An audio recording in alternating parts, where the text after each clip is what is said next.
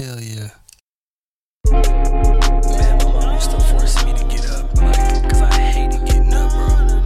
But I have to tell her, like, that's the only time I get to see my friends that die.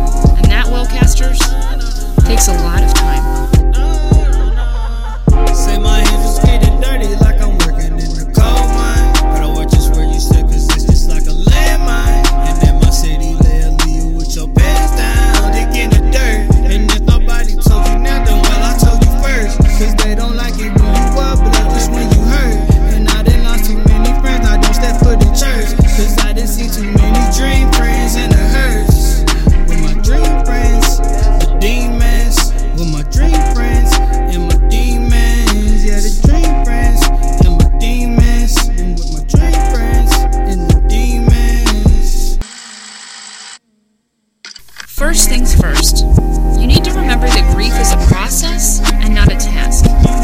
You might have heard of a popular theory that breaks up bereavement into stages denial, anger, bargaining, depression, and acceptance. While you might identify with some or all of these steps, you gotta remember that grief is less like a staircase and more like a roller coaster. There are peaks and dips, and they don't always happen in predictable ways. You might feel better for a while and then worse, and that's okay.